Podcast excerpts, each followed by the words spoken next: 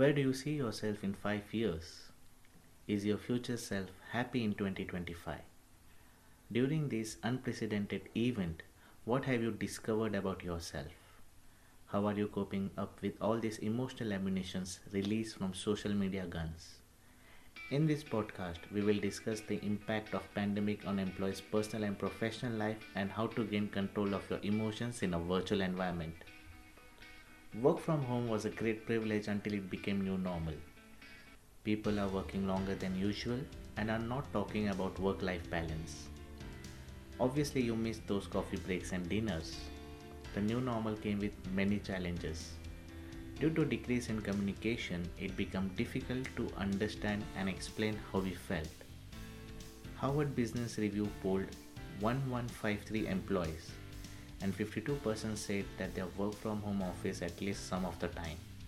And when they do, they feel that their colleagues don't treat them equally. Remote employees are more likely to report feelings that their colleagues mistreat them and leave them out Specifically, they worry about that co-workers may say bad things behind their back, make changes to projects without telling them in advance, lobby against them, and don't fight for their priorities. We have observed few anxiety situations. If you're going through a family emergency situation, you tend to express, well, so it should sound genuinely and trustworthy. Employees always worry about job security and submit medical reports as evidence employees feel that company doesn't care about them anymore. Managers don't bother to call you and ask you about your well-being. Your family doesn't understand the mental pressure you're dealing with and is now taking you for granted by giving less importance to your work stress. It's never too late to start fresh.